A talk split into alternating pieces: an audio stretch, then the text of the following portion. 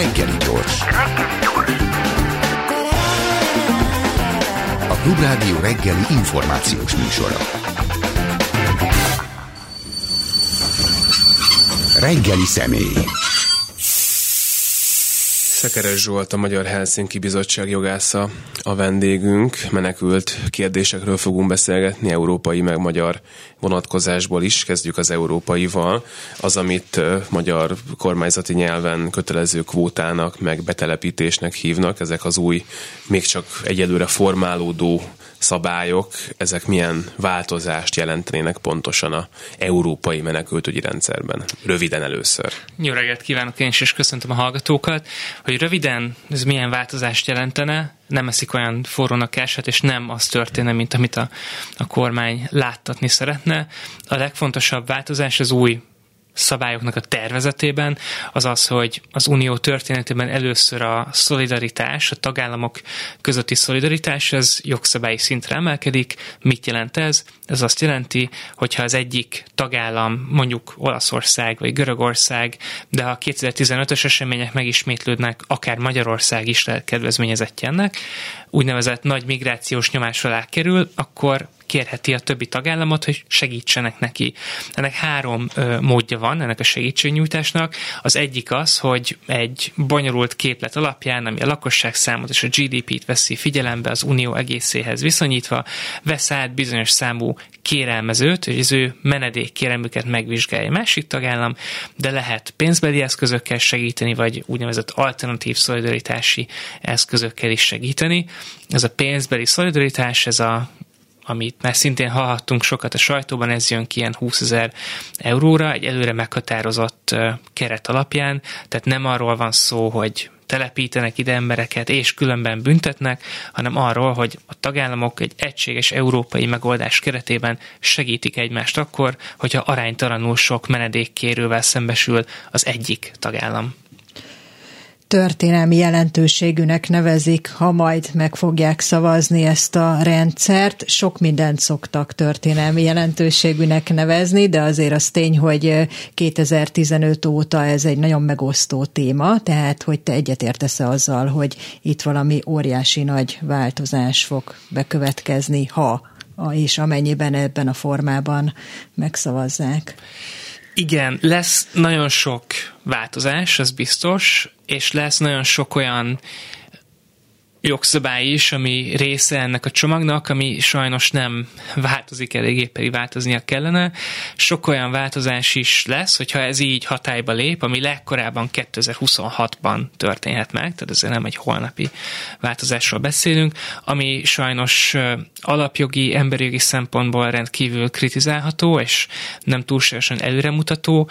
Összességében azt kell látni, hogy ez a reformcsomag, ez a reformtervezet, azért egy erősen konzervatív, ilyen úgynevezett rendpárti szemléletű, tehát hogy egyáltalán nem a, az emberi jogi jogvédőknek a, az igényeire reflektál százszerzelékban, sőt, pont azokat az igényeket igyekszik kiszolgálni, amit többek között Magyarország kormánya is elég erőteljesen hangsúlyozott az elmúlt években, a határokra összpontosít, a határeljárásokra, a gyorsított eljárásokra, annak a lehetőségére, hogy az unióval szomszédos országokba lehessen minél könnyebben visszaküldeni embereket, csomó kivételt határoz meg, nagyon sok kiesési pontot határoz meg az eljárásból, um, lehetővé teszi az eltérést, hogyha krízissel szembesül egy tagállam, tehát azért um, hogy történelmi léptékű-e, hát ezt majd a történészek eldöntik az alkalmazásának a tükrében, de az biztos, hogy jelentős változások is lehetnek, de nem mindig csak pozitív változások. Ennek a kritikáit is meg fogjuk beszélni, de hogy a alapvető problémát, vagy hogy mi miatt akar az Európai Unió egy ilyen változást, azt beszéljük meg, hogy itt az én értelmezésemben két dologról van szó. Az egyik az, hogy a szabályok alapján a külső határokon kéne minden menedékkérelmet elbírálni, ami nyilván óriási nyomást jelent egy csomó országra és ebből következik is a második, hogy vannak országok, akik nem az unió külső határán vannak, mégis tele vannak menedékkérelemmel, Németország, Svédország, stb., mert érthető módon oda akarnak menni emberek, és nekem egyébként ebből a szabályozásból azért az is kitűnik, hogy itt vannak erős érdekérvényesíteni jobban tudó tagállamok, például Németország is ezek közé tartozik, és most Olaszország is, akik egész egyszerűen kevesebb menedék kérelmet és menekültet szeretnének, és azt mondják, hogy hát intézzétek ti ezt ott a külső határokon. Igen, a reformnak a szükségessége az nagyon régóta egyértelmű, és ez egy nagyon lassú és nagyon vontatott jogalkotási folyamat. Tehát 2016-ban eh, kezdődött el, akkor tette közé a bizottság, az Európai Bizottság az első tervezeteket, és semmiképpen nem lehet arról beszélni, hogy itt olyan módon születnek jogszabályok, mint a Magyarország gyűlésben néha, hogy egyik napról a másikra az életünket 180 fokban megfordító törvények születnek, hanem egy nagyon hosszú folyamatról van szó, és az, hogy szükséges van, persze, hogy az, és azt is nagyon jól látod, hogy vannak olyan tagállamok, amik nem a külső határon vannak, és mégis nagyon sok menedékkérő tartózkodik ott.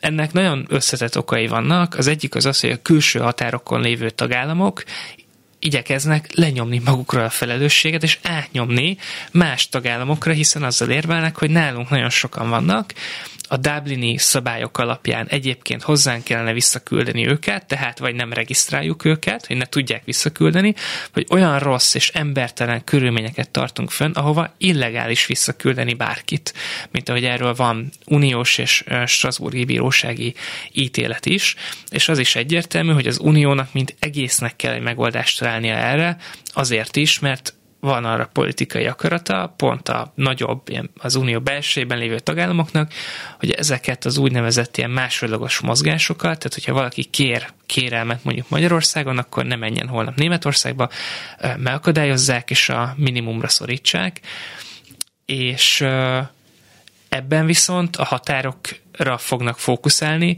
viszont magyar szempontból nagyon lényeges új változás az, hogy akkor is, hogyha valaki nem irregulárisan akar belépni mondjuk Szerbia irányából, hanem már Magyarországon tartózkodik, mondjuk valamilyen tartózkodási engedéllyel, amit nem tud meghosszabbítani, akkor is jogosult lesz menedékkéremet benyújtani. És akkor is, hogyha már az országban van, de nem legálisan, akkor is jogosult lesz kérelmet benyújtani, attól még lehet majd a határon ö, őt tartani, vagy arra kötelezni, hogy a határzónában maradjon, de egy fontos újítás, hogy mindenkinek joga lesz kérelmet benyújtani, legalább az egyik tagállamban, ami a mostani magyar helyzetből szemlélve egy elég radikális újítás, pedig hát a legalapvetőbb joga minden embernek, hogy menedéket kérjen valahol máshol, hogyha ő úgy érzi, hogy arra szüksége van.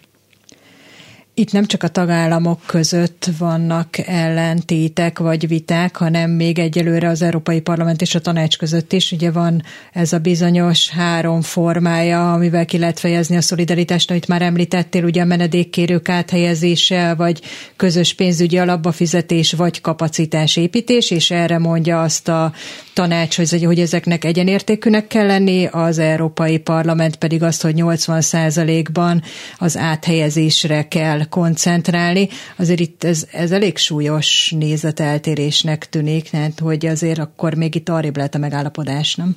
Arrébb lehet a megállapodás. Általánosságban azt el lehet mondani, hogy az Európai Parlament egy sokkal emberi jogilag érzékenyebb álláspontot hajlamos elfoglalni sem, mint a tanács, viszont a kettő kettő szervnek együtt kell megalkotni a jogszabályt, ebben biztos lesz kompromisszum, és biztosan lesznek olyan megállapodások, amikben mindkét félnek engednie kell. Ez már a tanácson belül is így volt, tehát ezt tudjuk, hogy Németország sokkal több kivételt szeretett volna a szigorú eljárások alól azoknak a gyerekeknek, akik a szüleik nélkül érkeznek, vagy a kísérő nélküli kiskorúaknak, azonban ez az olasz ellenállás miatt elbukott, és itt végül is az olasz álláspont győzedelmeskedett ebből a szempontból, sajnos teszem hozzá, tehát hogy egyáltalán nem idegen az uniós döntéshozataltól a, a kompromisszum, ez a természete.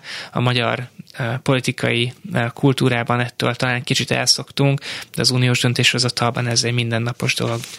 Uh, ugye amiről kvótaként szoktunk beszélni, az egyfajta olyan helyzetre vonatkozna, amikor nagyon sok menedékkérő érkezik Európába, és egyfajta túlterhelődés alakul ki, viszont a úgynevezett békeidőre is változtatna a rendszeren a, a tanács, és hogyha én jól értem, akkor ott is valami olyasmi elképzelés van, hogy hát akkor a határokon kívül legyen egyfajta közös rendszer, amiben mindenki bekerül, és akkor majd adott esetben a különböző tagállamok valamilyen módon elbírálják ezeket a kérelmeket, tehát magyarán, hogy, ne, hogy az legyen, amire itt utaltunk is, hogy valaki itt is kér, aztán tovább megy, ott is kér, hanem egy közös rendszer legyen, és hát itt azért nagyon sok kérdés fölmerül, például az is, hogy milyen helyzetben lesznek ezek az emberek ott a határon, mert például Gulyás Gergely miniszter nem olyan rég azt mondta, hogy hát lényegében olyanba, mint ahogy a magyar határon korábban voltak, hiszen ott őket adott esetben bezárva is lehetne tartani, amíg valamilyen tagállam elbírálna a kérelmüket, és hát nyilván az se kérdés,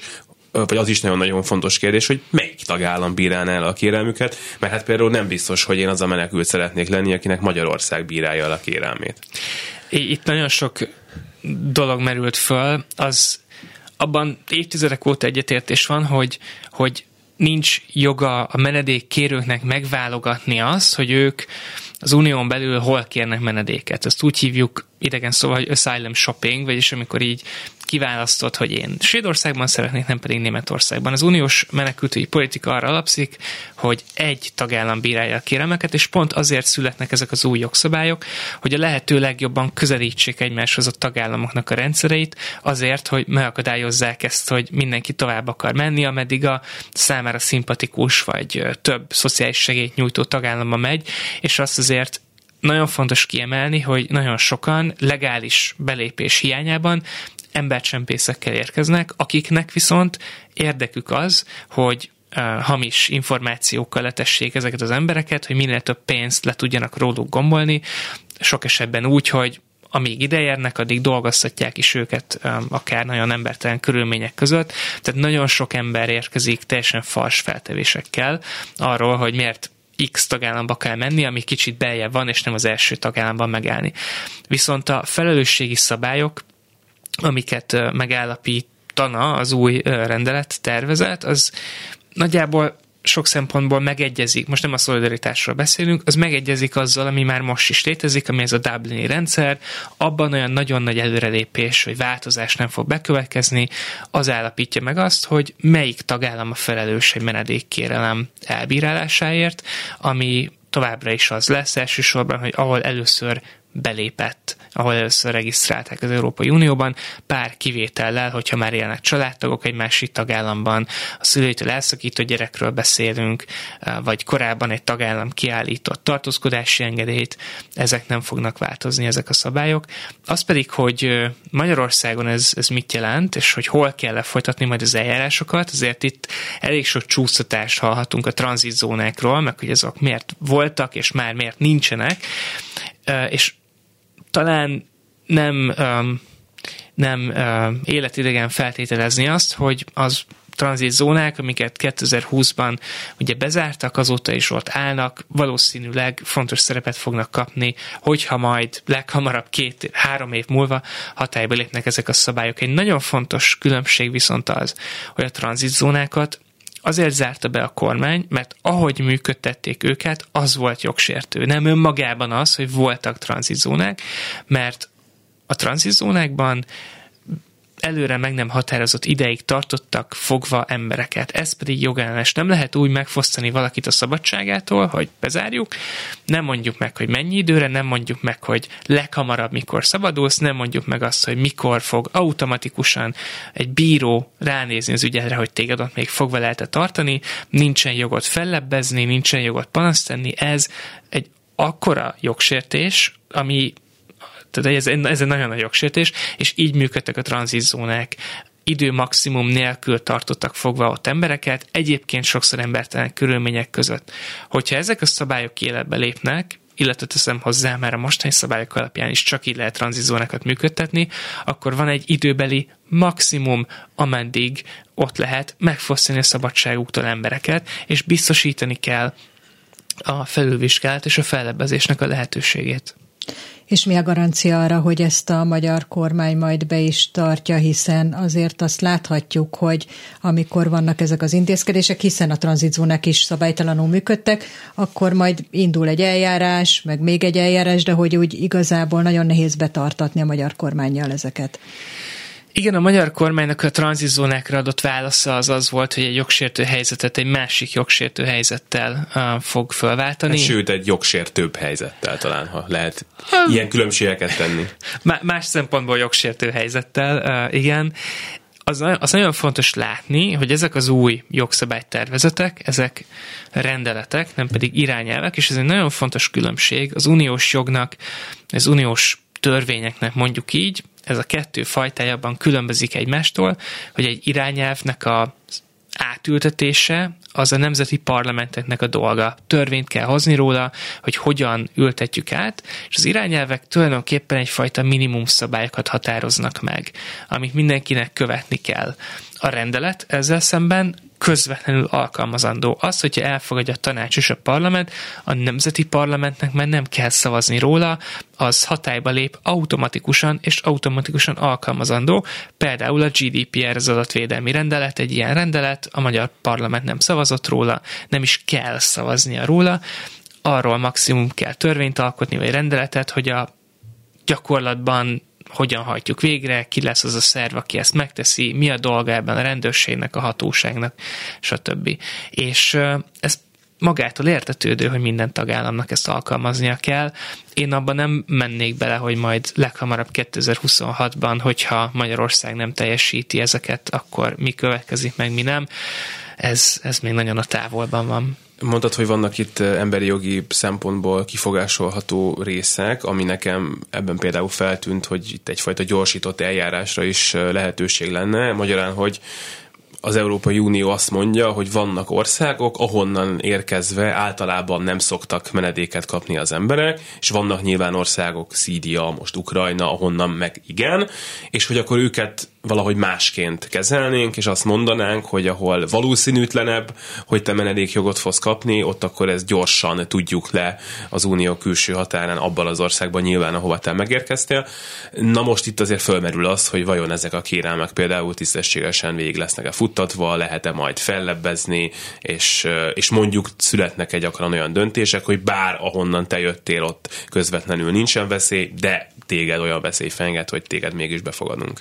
Igen, itt kettő nagyon problémás elem van. Az egyik a az unióval határos országokkal köthető alkuknak a lehetősége, a másik pedig egy úgynevezett 20%-os szabály, és ez az alkú kötési lehetőség, ez igazából az unió és a Törökország közötti megállapodásnak a mintáját teszi főszabályá, azzal, hogy bevezeti az úgynevezett európai szintű, vagy uniós szintű biztonságos harmadik ország koncepciót, ami azt jelenti, hogy az uniónak lehetősége lesz megállapodást kötni olyan államokkal, amik a szomszédaink, Tunézia, Líbia, Egyiptom, Törökország, Szerbia, stb., azzal, hogy egy ilyen megállapodás önmagában feltételezi azt, hogy ezekben az országokban működik hatékony menekültügyi rendszer, ahol az embereknek van lehetőségük kéremet benyújtani, azt tisztességesen elbírálják, minimum emberhez méltó életkörülményeket biztosítanak, oktatást biztosítanak a gyerekeknek, stb.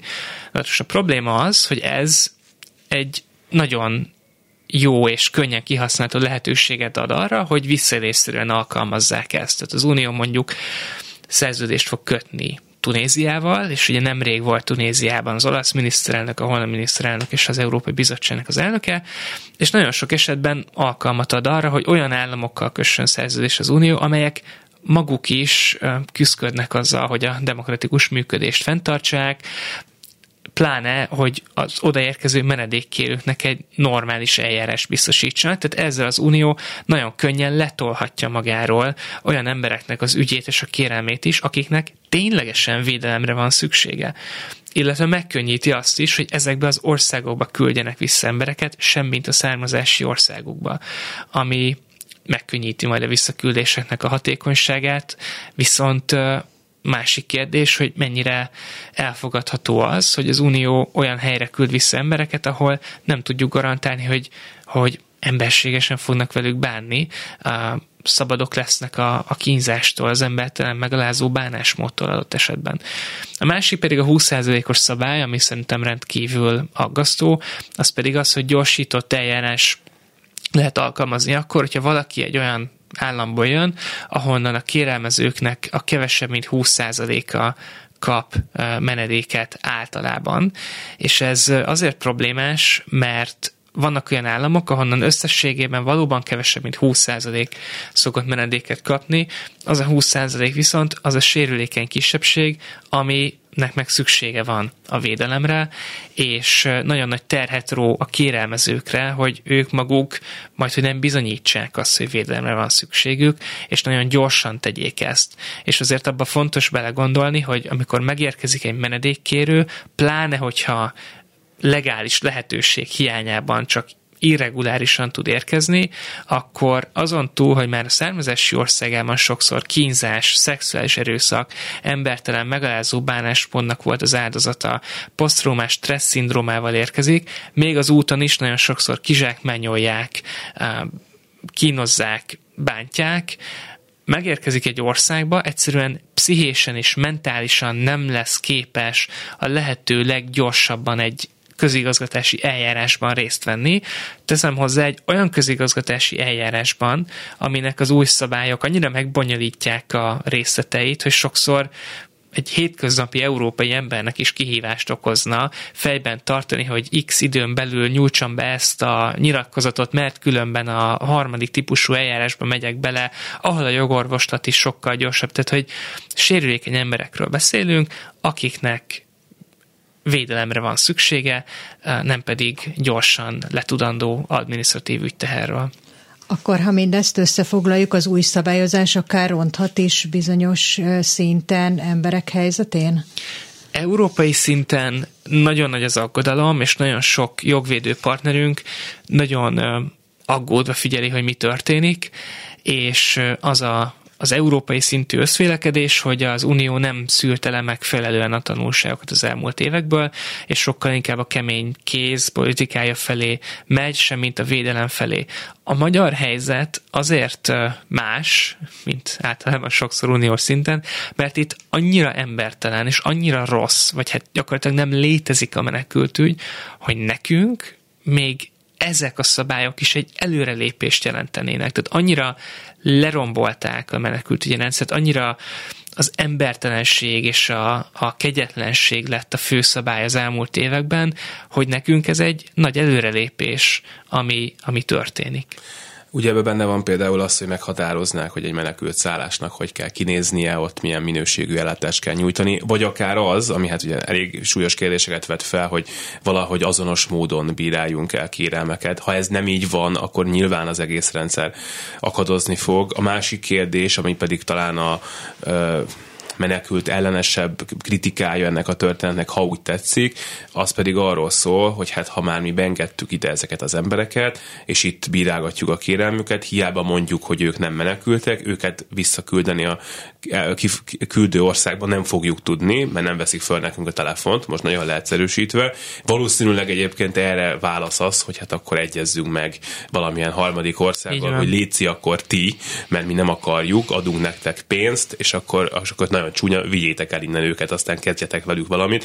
És hát itt pedig megint az van, hogyha Európa a legjobb, vagy hát nem olyan jó szándékkal áll ehhez hozzá, hogyha az afrikai diktátorok azt mondják, hogy bocsi, most nem, akkor az egész rendszer úgy, ahogy van, nem működik. Ahogy akkor is, hogyha meg Orbán Viktor azt mondja, hogy nekünk nem tetszik, hogy így kell elbírálni a kérelmeket, ez így nem jó.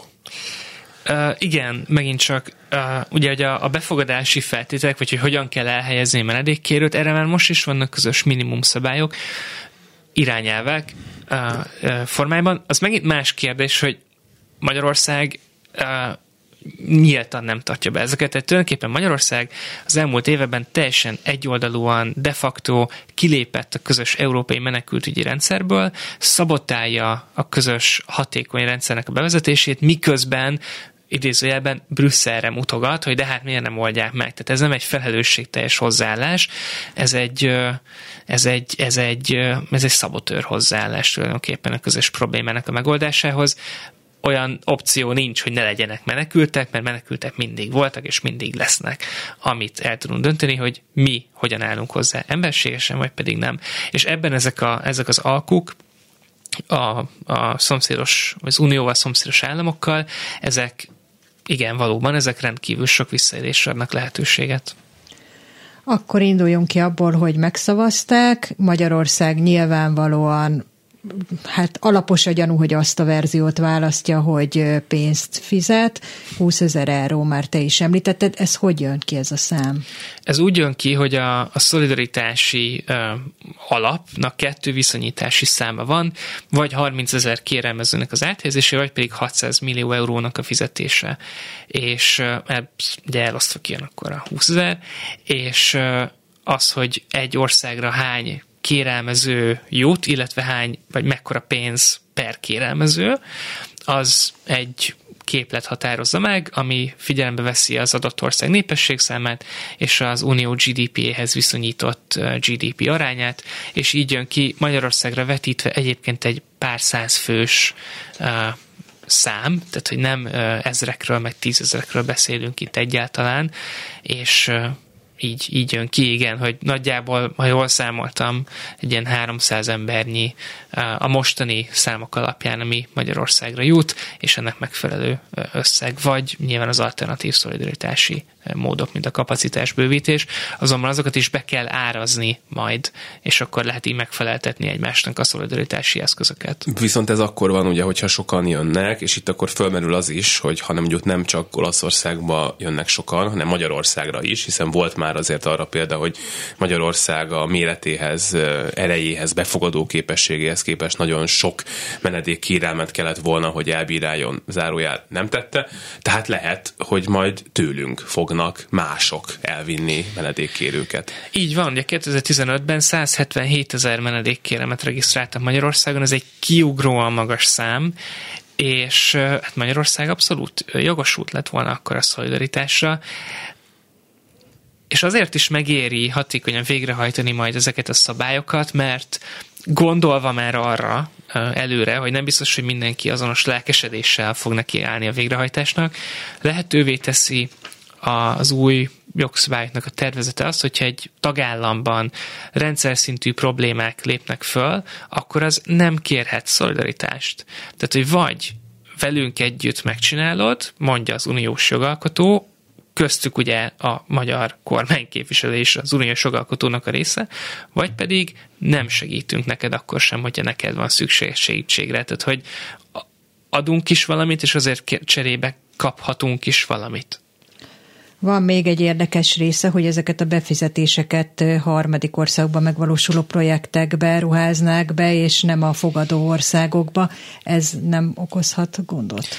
Ugye az az alapötlet, megint csak visszatérve erre, hogy a velünk szomszédos államokba beruházunk, hogy hogy oldódjon meg ott a probléma, ez a, ez a problémának a kiszervezése, ez egy régóta jelenlévő trend, sajnos, hogy, hogy a, az unióval szomszédos országokban próbáljuk meg megoldani ezeket a problémákat, bárhogy ezek a pénzek elérkeznek-e oda, arra költik-e, hogyan használják föl, az, az, az, az kulcsfontosságú, és nem biztos, hogy a menekülteknek a befogadására és jobb ellátására fog menni. Meg kell beszélnünk, hogy mi az, ami most Magyarországon történik, már csak azért is, mert hogy az Európai Unió bírósága azt mondta, hogy ez így nincs rendben, a magyar menekültügyi rendszer, de hogy ezt bevezető kérdésként azt szeretném tőled megkérdezni, hogy az, amit most az Európai Unió elfogadni tervez, az bizonyos elemeiben elkezdett hasonlítani arra, amit a magyar kormány elképzelt, vagy azért ez nagyon-nagyon leegyszerűsítő lenne azt mondani, hogy igen, tényleg Orbán Viktornak egy picit igaza lett, azt csináljuk, amit ő is mondott. Attól, hogy azt csináljuk, amit valaki mond, az nem jelenti azt, hogy neki igaza van. Ez nagyon fontos leszögezni itt ebben a kontextusban, és az biztos, hogy az új szabályok tényleg nem, nem egy liberálisabb irányba indulnak el nagyon sok szempontból, ami Magyarország szemmel nézve mégis előremutatónak tűnik, az azért nagyon előremutató, mert itt annyira rossz a helyzet, hogy még egy közösségi szinten nem jó irányba menő reform is nekünk egy nagyon jó irány. És a magyar rendszer ugye kettő elemre épül. Az egyik a visszakényszerítések, a másik pedig a nagykövetségi rendszer mind a kettő jog, jogellenes, és mind a kettőt jogellenesnek ítélte már az Európai Unió bírósága. A visszakényszerítéseket már 2020-ban, a nagykövetségi rendszert pedig június 22-én, tehát igazából egy hete. Akkor én most a másik oldalát nézem meg ennek, mert hogy van ez a vélekedés valóban, amit Semeci János említett, illetve vannak az ellenzéki szalagcímek, hogy a teljes vereséget hozta, hozza majd ez az új szabályozás az Orbán kormánynak. Ez nyilván azzal függ össze, amit már mondta, hogy Magyarországhoz képest még ez is előrelépés, tehát ki lehet azt jelenteni, hogy ez valamiféle vereség? Nem biztos, hogy ilyen ö, ö, szempontból kell értékelni ezeket, hogy veresség vagy nem, mert ö, mert az nem változik, és az uniós menedékjognak az mindig is egy sarokpontja volt, hogy a kérelem benyújtása és a, az eljáráshoz való hozzáférés az egy alapvető jog, az biztosítani kell mindenkinek. Az, hogy ez pontosan hogy néz ki, és hol kell benyújtani, abban változnak majd a szabályok, de az nem változik, hogyha valaki menedéket kér, akkor azt regisztrálni kell, nem lehet csak úgy kidobni, és le kell folytatni valamilyen eljárást. A mostani magyar rendszer viszont arra alapszik, hogy akit megtalálnak Magyarországon, anélkül, hogy lenne útlevele és vízuma, és azért nagyon sokan úgy, nem úgy menekülnek, hogy gondosan útlevelet kérnek meg vízumot, mondjuk azért, mert nem volt sohasem útlevelük, vagy nem működik nagykövetség abban az országban, ahonnan menekülnek, vagy egy elnyomott kisebbség tagja, és nem is lehet útlevelük. Még nem akarok szólni előre, hogy el akarunk menekülni, mert amúgy kivégeznének. Ez Így van. Azért. Tehát a menekülésnek az a realitása, hogy összerakod a dolgaidat, és mész, ameddig nem találsz biztonságot, és egyébként a világon 110 millió ember menekül, vagy menekült hátterű, a felük még nem hagyta el az országát, ahol üldözik egyébként. Tehát ez is fontos így látni, és csak egy nagyon kis részük van Európában, a legtöbben Törökországban vannak, illetve Libanonban, tehát nem olyan államokban, amik az Európai Unió gazdasági erejével vetekedni tudnának. Tehát, hogy az, hogy kérelmet nyújtsunk be, vagy nyújtson be valaki, az egy, az egy alapjog, ezt tiszteletben kell tartani, és most, hogy Magyarországon megtalálnak valakit, függetlenül attól, hogy menedéket kér, és arra szüksége is van-e, függetlenül attól, hogy idős, terhes nő, gyerek, megfogják és kirakják Szerbiába. Ennek során pedig nem egyszer a rendőrség súlyosan bántalmaz is embereket. Olyan gyerekeket is képviselünk, akik nagyon súlyos rendőri bántalmazásnak az áldozatai voltak, ami függetlenül attól, hogy a menekült kérdésről általában mind gondolunk, egy jó érzésű ember számára elfogadhatatlan és, és ez, ez, ez fel kell számolni, ennek véget kell vetni, hogy ennek a lehetősége létezik. Ez tehát van ez, hogy visszakényszerítenek mindenkit Szerbiába, anélkül, hogy lehetőség lenne menedéket kérni. Azt mondják, hogy hát ott van a belgrádi nagykövetség, menjetek oda, mondjátok ott, hogy beszeretnétek ide jönni menedéket kérni, és akkor majd beengedünk. Ami jól hangzik, de nem működik. Azért nem működik, mert arra hozták létre ezt, hogy egy fügefa levél legyen. A belgrádi nagykövetségem um, mióta ez a rendszer van, az elmúlt három évben ilyen 800 körüli volt azoknak a száma, akik időpontot kértek arra, hogy benyújtassanak kérelmet. Az ő, hát ilyen 10%-uk kapott időpontot körülbelül, és összesen 16 embert engedtek be Magyarországra, hogy benyújtson kérelmet, megint csak tudunk olyan gyerekekről, és képviselünk is olyan gyerekeket, akik a szüleik nélkül vannak itt, elszakadtak tőlük, és azt a választ kapták, hogy nem jöhetsz be ide, maradjál Szerbiában, ahol nincs működő menekültügyi rendszer, tudunk olyan egyedülálló anyukákról, ők mind az ügyfeleink, akik, akik a, a bántalmazó férjük elől menekülnek, akit ott hagytak, és ez az úgynevezett becsület elleni bűncselekménynek számít, és ezért nem tudnak hazatérni, mert az, hogy a bántalmazó férjük elől elmenekülnek, az még rájuk nézve büntetendő.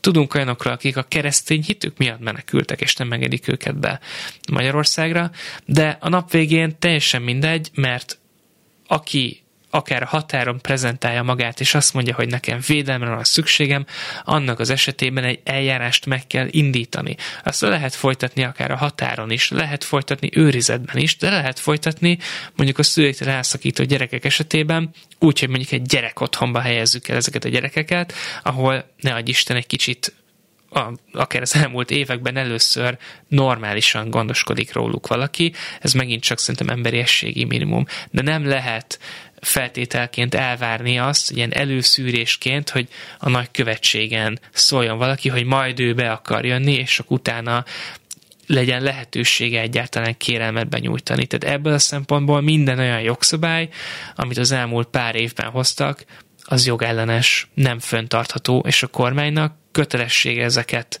vagy hát a kormánynak kötelessége kezdeményezni, hogy az országgyűlés módosítsa ezeket a törvényeket, és hozza ismét összhangba az uniós minimumokkal a magyar menekültügyi rendszert. Akkor tegyünk különbséget a közel-keleti bevándorlók és az ukrán bevándorlók között, hiszen más státuszban is vannak, és más elbírálás alá is esnek de korábban itt a műsor előtt beszélgettünk, és említetted, hogy ebből az ideglenes státuszból, amiben vannak az ukránok, egy idő után, hogyha állandó státuszt akarnak, akkor hasonló problémákkal nézhetnek szembe, mint amivel a közel-keleti és más országokból származó menekültek is. Így van, ami az ukránokra vonatkozik, az egy másik rendszer, egy olyan lehetőség, ami 2001 óta létezik az uniós jogban, ez pedig az ideiglenes védelem, vagy a menedékes státusz a magyar néven. Ezt arra találták ki, hogyha valahol történik egy nagy katasztrófa mondjuk, amiért nagyon sokan egyszerre ugyanazon az okból el kell, hogy meneküljenek, akkor ne kelljen akár több millió embernek egyik napról a másikra menedéket menedéket kérni, és hosszadalmas eljárásokban részletesen magyarázni ugyanazokat az okokat, Lásd, a mostani ukrán helyzetben azért menekülnek emberek, mert Oroszország megtámadta Ukrajnát, semmi értelme meghallgatni ezért 4,5-5 millió embert hosszú eljárásokban, hanem egy politikai döntéssel azt mondja az Európai Unió, hogy akik Ukrajnából menekülő ukrán állampolgárok, ők menedékes státuszra jogosultak. Ez a gyakorlatban úgy néz ki, hogy ezt kérni kell, viszont nincs meghallgatás, hanem csak azt kell bemutatni, hogy valaki ukrán állampolgár Ukrajnából érkezett, és akkor jogosult a menedékes státuszra, ezzel kap egy igazolványt, dolgozhat, iskolába járhat, sőt köteles is iskolába járni, jogosult az egészségügyi ellátásra, kap havi létfenntartási támogatást, ameddig nincsen munkája. Ez nem egy nagy összeg, de hát nyilván ez is egy nagy segítség. Tehát ez egy, ez egy nagyon fontos és előremutató döntés volt, hogy erre jogosultá tette az Ukrajnából menekülőket az uniós jogalkotó. Ebben egyébként Magyarország is tisztességesen jár el. Igen, sőt, Magyarország volt az első tagállam, ami még nemzeti hatáskörben ezt lehetővé tette, tehát amikor megint dúltak az ukrán menekülők a magyar határ felé is, akkor azért egy elég kellemetlen problémával szembesült a magyar jogalkotó, vagy a magyar kormány azzal, hogyha be akarja tartani a saját törvényeit, akkor azt kellett volna tennie, idézőjelben, az Ukrajnából mondjuk biometrikus útlevél nélkül belépni kívánó ukránokkal, hogy lebuszoztatja őket Szerbiába, ami nyilván vállalhatatlan lett volna. Úgyhogy nemzeti hatáskörben aktivált ezt a menedékes státuszt, majd pedig az uniós döntés, közös döntés megszületett 2022. március 7-én, és, és azóta ezt alkalmazza Magyarország is azzal, hogy valóban az ukránok jogosultak erre, meg is kapják, azzal nincsen probléma annyi van, hogy azért a központi tájékoztatásnak a hiánya az elég egyértelmű, az, hogy, hogy a, a, a rendőrség, a menekültügyi hatóság nem végzi elég jól a dolgát abban, hogy, hogy közérthetően elmondja az embereknek, hogy mire jogosultak és mire nem. Illetve annyi változás van idén január végétől, február elejétől, hogy nem mindenkit engednek be a magyar-ukrán határon, ami azért problémás, mert egy olyan országból akarnak belépni és védelmet kérni, ahol háború van. Tehát visszafordítják a határon azokat, akik mondjuk nem ukrán állampolgárok, de tartózkodási engedélyük van Ukrajnában, viszont azt a háború kitörése után kapták, vagy pedig utána léptek be az országba. Tudunk olyan esetről is, aki mondjuk nigériai állampolgár, de van egy ukrán állampolgár gyereke. Őt se engedték be Magyarországra, mondván, hogy nem jogosult a menedékes státuszra, ami nonsens, jogosult ukrán állampolgár családtagjaként. Tehát nagyon komoly problémák lépnek föl a határon azzal, hogy hogy nem mindenkit engednek be, és nem mindenkinek teszik lehetővé, hogy kérjen védelmet Ukrajnából menekülve. És ezeket a nyilvánvaló szabályszegéseket hogyan lehet számon kérni Magyarországon? képviselünk nem egy embert magyar bíróságokon, akitől megtagadták a belépést Magyarországra és a védelmet. Ez azért lehet így, mert azt mondja az uniós döntés, amit Magyarországnak is végre kell hajtani, hogy vagy menedékes státuszt adunk azoknak, akik nem ukrán állampolgárok, vagy dönthet úgy egy tagállam, hogy ö, azzal nagyjából azonos, megfelelő védelmet biztosít nekik. És a probléma az, és itt kanyarodunk vissza a lerombolt magyar menekültügyi rendszerhez, hogy nincsen Magyarországon megfelelő védelem, ami azonos vagy hasonló védelmet nyújtana, mint az ukránok számára elérhető menedékes státusz. Hiszen nincs semmi más Magyarországon. Visszakényszerítés van, és hát nagykövetségi eljárás, vagy éppen annak a hiánya. És ugye, ami ezzel kapcsolatban felmerül, hogy mi van akkor, hogyha az ukránoknak sokáig kell maradniuk?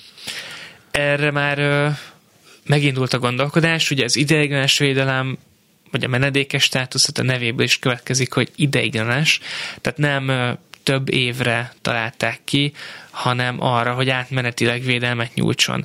Viszont el kell gondolkodni azon, hogyha a háború akár még évekig eltarthat, akkor, és az Unióban van több millió Ukrajnából menekült ember, akkor számukra hogyan tudunk tartós megoldásokat nyújtani, ami tartós tartózkodási jogcímet nyújt, eh, ami lehetővé teszi számukra, hogy ugyanazokat a lehetőségeket eh, gyakorolják, mint most, tehát az iskolába járás, egészségügyi szolgáltatás, munka, de hogy a lakhatás eh, szempontjából ne ez átmenetiség érvényesüljön, mint most, hogyan tudunk nekik emberhez méltó, nekik is, és a közösségnek is elfogadható megoldást nyújtani. Megint csak Magyarországon jelenleg nincs olyan alternatíva, ami könnyen és gyorsan hozzáférhető mindenkinek. Tehát, hogyha itt van valaki egy Ukrajnából menekült, most menedékes jogállású emberként, számára a menekült státusz nem elérhető. Nem tud semmilyen más nemzetközi védelmi státuszt kérni, hiszen nem létezik ehhez a hozzáférés Magyarországon. Tehát ugyanazokkal a problémákkal szembesül, mint egy afgán vagy egy szír menekült, hogyha egy hosszú távú státuszt szeretne kérni. Két percünk maradt, és gondoltam, akkor beszéljünk már a ukrán menekültek integrációjáról, jellemzően kiskorúakról és nőkről van szó, hiszen van ez Így a van. sorozási kötelezettség, és itt felmerülnek nyilvánvalóan speciális igények az oktatástól a nőgyógyászati ellátásig. Erről mit lehet tudni, hogy mennyire működik ez az ukrán közösségekben? Elképesztően vegyes a kép, és nagyon azt határozza meg a, a mi tapasztalatunk szerint. Mi, mióta Oroszország lerohanta Ukrajnát, csak a tavalyi évben 200 napnyi időt töltöttünk azzal, hogy utazunk az országban mindenfelé, és beszélünk Ukrajnában menekült emberekkel, tízezres nagyságrendben beszéltünk emberekkel, nyújtottunk jogi segítséget, tehát elég átfogó képünk van. Nagyon esetleges, és attól függ, hogy hol helyeznek el valakit a belépés után, ott milyen helyben elérhető segítsége van, mennyire agilisak a helyi, sokszor alulfizetett és túldolgoztatott önkormányzati és szociális szférában dolgozó emberek, akik, akik ott vannak, és ténylegesen segítséget nyújtanak. A központi koordinációnak az eddigi hiánya az nagyon meghatározó ebben sajnos. Azt mondta az Unió bírósága, hogy a magyar menekültügyi rendszer az nem felel meg a uniós jogszabályoknak. Nyilván lesz helyette valami más, most akkor visszajön a tranzitzóna, mert én ezt tippelem. Ezt, aki erre választ tud adni, azt ha meg tudjátok ide hívni, akkor nagyon örülni fogok. De annak kell következnie, hogy egy olyan rendszert léptet hatályba a magyar jogalkotó, amiben, hogyha valaki itt van, vagy prezentál meg a határon, akkor és menedéket kér, akkor megindul az eljárás, meghallgatjuk és megnézzük, hogy arra jogosult-e, vagy pedig nem. Ez történhet tranzitzónában, meghatározott ideig, történhet a közösségi szálláson, gyermekotthonban, akár őrizetben is, de mindig a garanciákat betartva, nem végtelen hosszú ideig és sanyargatva az embereket. Vagy lesz egy olyan rendszer, ami mindezt nem csinálja, nem lehet menedéket kérni, és majd öt év múlva arról is kimondja az Unió bírósága, hogy az se. Hát az komoly pénzbüntetéssel együtt járna majd az országnak, tehát a mindannyiunk érdekében remélem, hogy a, az önkéntes jogkövetés talaján megáll majd a magyar jogalkotó. Szekeres Zsolt, a Helsinki Bizottság jogásza volt a vendégünk. Köszönjük szépen, hogy eljöttél. Köszönöm én is a meghívást. És ezzel a műsor véget ért az elkészítésében segítségünkre volt Petes Vivien, Simon Erika és Lantai Miklós. Elköszönnek a műsorvezetők. Herskovics Eszter. És Sámeszi János maradjanak a Klubrádióval, jönnek a hírek, és aztán a szokásos műsorok. Minden jót kívánunk! Reggeli gyors, nem marad le semmiről.